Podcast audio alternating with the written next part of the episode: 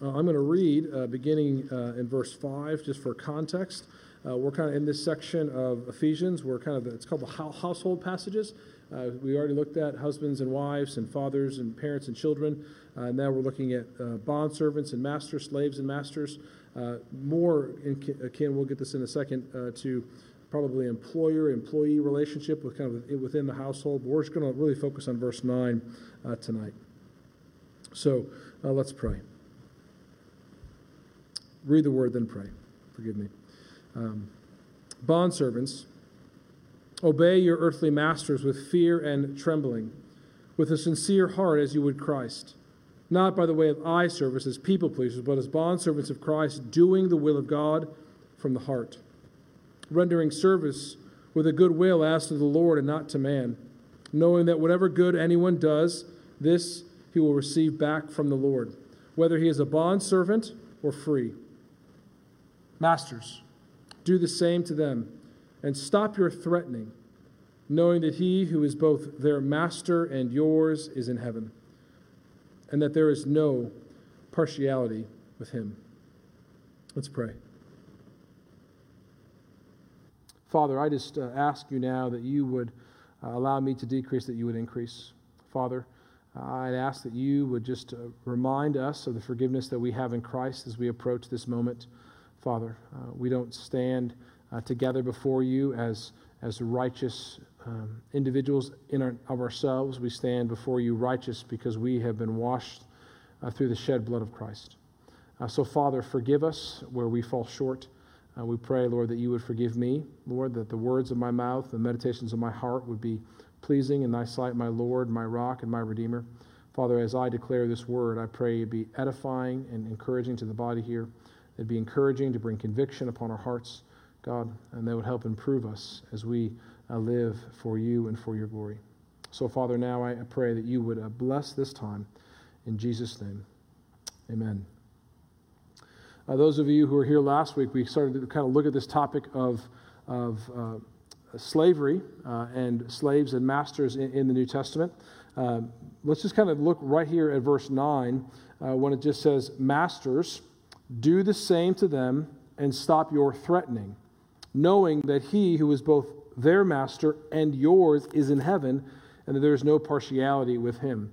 Uh, one thing that we have to understand is when slavery is mentioned in, in, in, the Bible, it's different than the slavery that we may be accustomed to in, in the American history, the chattel slavery in the American South. Uh, just as a, as, a, as a reminder that anytime someone was, was sold, as, as was captured uh, and, and uh, robbed of their family and, and, their freedom was taken from them, um, uh, that was punishable by death. We see that throughout the, script, the, the scriptures, uh, that anytime someone was, was uh, treated in that way, was treated harshly, that they were allowed to go free. So the slavery that we're talking about here is different than the slavery that we think about uh, in the history of, of uh, America uh, slavery in the Bible was actually looked at as a blessing. Uh, one way that slavery was a, was a blessing, that those who, who committed a crime, uh, a, fee, a theft, and were not able to pay it back, were allowed to go into slavery uh, for a season instead of going to uh, prison. Uh, sometimes that folks who could not provide for themselves because of circumstances were allowed to voluntarily, again, that key word, voluntarily, submit themselves to uh, a, a, master, enter into slavery for, uh, so that their needs could be cared for and, and, and met. And as we talked about last week, uh, this letter, the, the, letter that was written to the church at Ephesus, was, was written to Christians. Uh, it was written to Christians who were, who were making up this, this household. Now, this is uh, the slaves here and the slaves and masters really were a household. Uh, they function more together. Think about a someone who's running a household has servants in their household, uh, maybe a um, uh, you know, a larger area of, of, land that someone was, was, was caring for. But understand that in, in, from Paul's perspective, that these uh, masters or those who owned slaves were Christians. And as Christians, they were supposed to live in a certain particular way. That doesn't mean that they were the, that there were that the, that the, Christian slave owners in, in the American history, uh, because you know we've been talking a lot about race of late, largely in, in our nation, uh, and uh, oftentimes Christians uh, use the Bible to uh, defend the chattel slavery of the American South. And that should never have been the case. That should never have been the case because um, these Christian slave owners uh, were, were, they were masters of particular slaves who voluntarily uh, came under their, um, their rule. So it, it, slavery in the scriptures is very different than the slavery that we see in the, the history of, of America. And yet, we, we see that these masters were called to, to live in a very particular way. So look at verse 9. It says, Masters, do the same to them. Well, what does do the same mean? Well, this is kind of taken probably from verse 6, where it says, Doing the will of God from the heart, rendering service with a good will as to the Lord and not to men. As slaves, were called to submit to their masters in a particular way that would adorn the doctrine of God, our, our Savior, that would beautify the Lord Jesus Christ, that would that help people see the glory of, of God's rescuing act in, the, in the, the person and work of Jesus Christ's death and resurrection. Uh, so slaves were called to use their position as slaves to make Jesus great in the world. Well, these masters were called to do the same. Uh, they were called to use their authority, the authority that God has given them, unto the Lord. Uh, so, if we look at it maybe in our, in our modern day context, bosses and managers should strive to lead people in such a way that they would prosper underneath them, that they lead with their authority for the good of their employer, employees.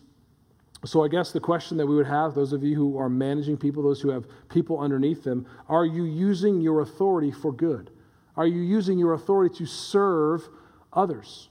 Uh, the, the, are you using your authority, maybe even parents, for your own children? Are you using them for their good? Are we seeking to care for those the Lord has given us? We also see this kind of idea of this mutual submission. Uh, masters and slaves were called to lay things down for the good of others. Uh, one of the things that I would ask you to do, those maybe who are, who are uh, leaders of people underneath them, uh, ask questions of care.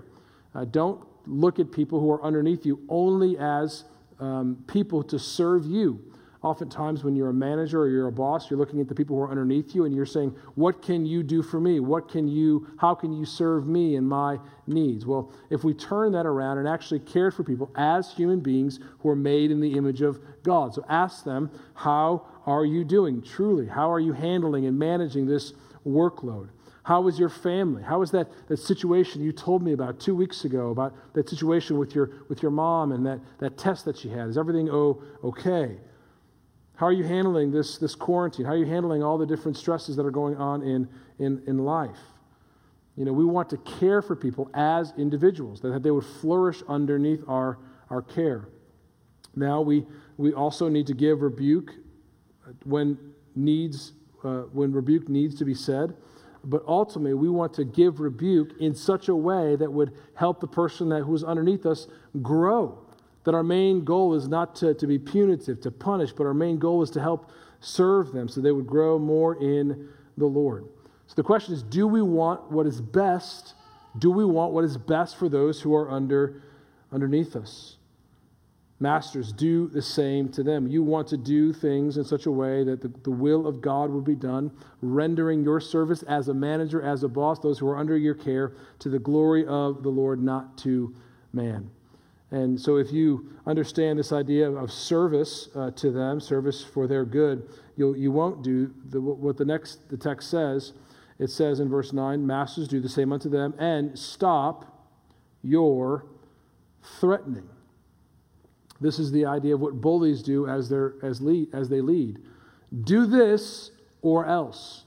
They're, they're not trying to um, love and serve, but they're trying to use intimidation. They're trying to use anger to get what they want. They are bullying people into submission. The Bible talks about this. Jesus even mentioned this in the New Testament about how the Gentiles or the, how the world leads. They lead with lording it over you. I'm your boss. I'm your master. I'm the one in charge. You do what I say. And he says the same thing in 1 Peter. Uh, Peter says that we should not be domineering over those who are in our charge, but we should be examples to the flock. Domineering or threatening, that's the way of the world. That is not the way of Christ. We want to, to, be, to be firm, be gracious, have high expectations, but we should not threaten because we want to model our Lord. And what does our Lord show? God's kindness leads people to repentance. Now, there's times when we need to say a hard word. Don't get me wrong. I mean, that, that, that happens, but we want to serve those who are underneath us. Threatening people is really all about you. It's, it's you want what you want when you want it. Serving is about them. I mean, just think in your life. When do you threaten? When do you threaten people? Well, I think sometimes you threaten your people when you're embarrassed. This happens maybe with your children, right? Uh, your children may be acting up in a public place and you feel embarrassed. You feel shame. So then you kind of speak very harshly to your children, not because you're trying to serve and love them, because you feel this embarrassment and this shame, right?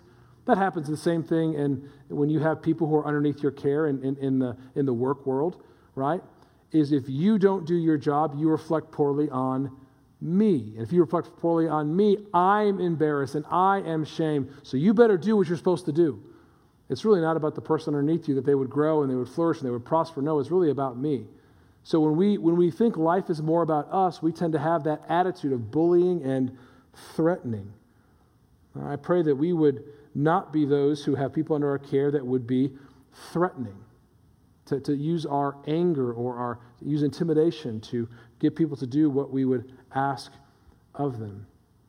Really, the, the reason is, is because we are all one family. Look what the text says. It says, Stop your threatening, knowing. So, there, so we live and function differently as Christians because we know a specific um, uh, knowledge of our relationship with God, what God has done, knowing that He, who is both their master and yours, is in heaven and there is no partiality with Him. So God is the master of both the, the, the, the master and the slave.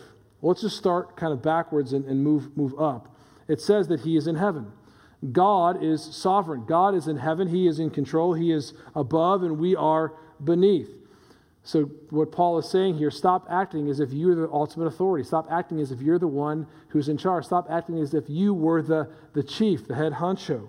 You are going to have to answer one day to someone who is higher than you. This is what Jesus said. Jesus says when he, he commanded the Great Commission, he says, All authority in heaven and on earth has been given to me. So we have a master who has all authority in heaven and earth, and we serve him. That helps to rem- help us remember that if we start feeling like we're getting too big for our britches, well, then we remind ourselves that we have one who is over us yet still. It also says that, that, that this one who is in heaven, the Lord, is the master of both the, the slave and the master. That they have now become one in Christ. The wall of hostility has been broken down, and that we are now one, a family. We are one in Christ. So, would you treat your family in such a way? Now, sometimes it's even hard to say that because sometimes the, the people that we treat the worst are the people who are closest to us and that should never be the case. But if you are family with one another, you're not going to use your anger and threaten and bully them. That would that'd be far uh, outside of what God would say in, in, the, in, in the scriptures. God has designed his world to create a people for himself who are zealous for good works. God saw that we were uh, separate and we were apart. So God sent Jesus to die on a cross, uh, to, to, to be dead and buried, to be raised on the third day, to do what? To take people who are far off and make them one, to bring us together with Him. So we have more in common with, with a slave. Uh, we, uh, if you're a master, more if you're, uh, if you're a master, more in common with a slave than someone who's in your own family who does not yet know Christ. And I just wonder, I pray, beloved, I pray that as, as the body of Christ here, will we live that out? Will we live out as a redeemed family community? People who are far off, people who are different in so many ways, are we going to come together and be truly one family, showing the world that Christ is, is real? This is what Paul is trying to draw out. knowing that he who is both their master and yours, you have the same master, so you should treat him differently. And then he says this, referring to our Lord. He says, And there is no partiality with him. Now, this is something that we need to really hold on to here, beloved, uh, because what we see a lot in our day is partiality. Partiality is running rampant in the world, and sadly, partiality is running rampant oftentimes within the church. It says, God shows no partiality. God loves all. For whosoever believes in him should not perish but have everlasting life. For all who call upon the name of the Lord will be saved. Christianity is the most inclusive, exclusive religion there is. That God will accept everybody, no matter where you're coming from, no matter what sins you have committed, as long as you come through Christ. As long as you come through the cross, all are welcome. The, the gospel is grace for all, mercy for all, forgiveness for all who would bow their knee, humble themselves before Jesus as Master and Lord. So before we move on here, beloved, let's ask ourselves some heart questions. Do you show partiality? Partiality is favoritism. You, you show one person or group more favor or more um, uh, positive thoughts. That's a horrible way of saying it, right? But we, we, we, we give favor to one group over another. We, we denigrate one group over another. So, do you show partiality towards those who differ from you ethnically? Those who differ from you in your gender?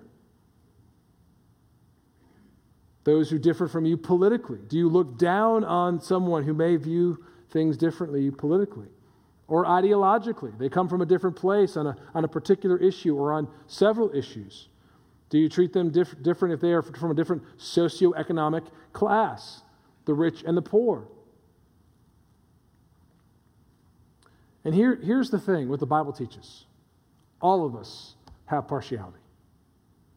All of us are going to struggle with partiality and, and forms of, of prejudice. Why? Is because we are fallen human beings. The, the, challenge is not to say that we, we will never have prejudice. No, the challenge is when we find prejudice in us, when we find partiality in us, we root it out. Because out of the heart, the mouth speaks. So if we sense prejudice rising up in us, we want to root that out so that we can become a pure reflection of the Lord Jesus Christ. Because God has no partiality. And if God has no partiality, his people should have no partiality. And yet we do. So when we do see it in us, what do we do? We confess it. And God, who is faithful and just, will forgive us of our partiality and cleanse us from the unrighteous partiality that we have in us. And I think too many times we're too quick to, to say partiality is over there or to, chur, to turn or change the conversation when really what we need to do is look inside our own heart and say, God, is there anything in me? There is, is there anything in me that is displeasing to you? and then we confess it. And God, in His kindness, continues His sanctifying work in us until He calls us home. God hates partiality. So let's reflect Him and how we love one another. Father, I pray that we would be the kind of church that serves one another regardless of our role or our position, uh, that we would serve one another with a pure heart, doing the will of God. We pray that we would not threaten with anger or intimidation. And God, we pray that we would show no partiality. We pray that when we see it in our hearts, we would confess it. We would run to the cross. We would understand that we have been forgiven by you, and that we would strive to treat all people, not according to the flesh, but according to the Spirit of God. We ask this in Jesus' name. Amen.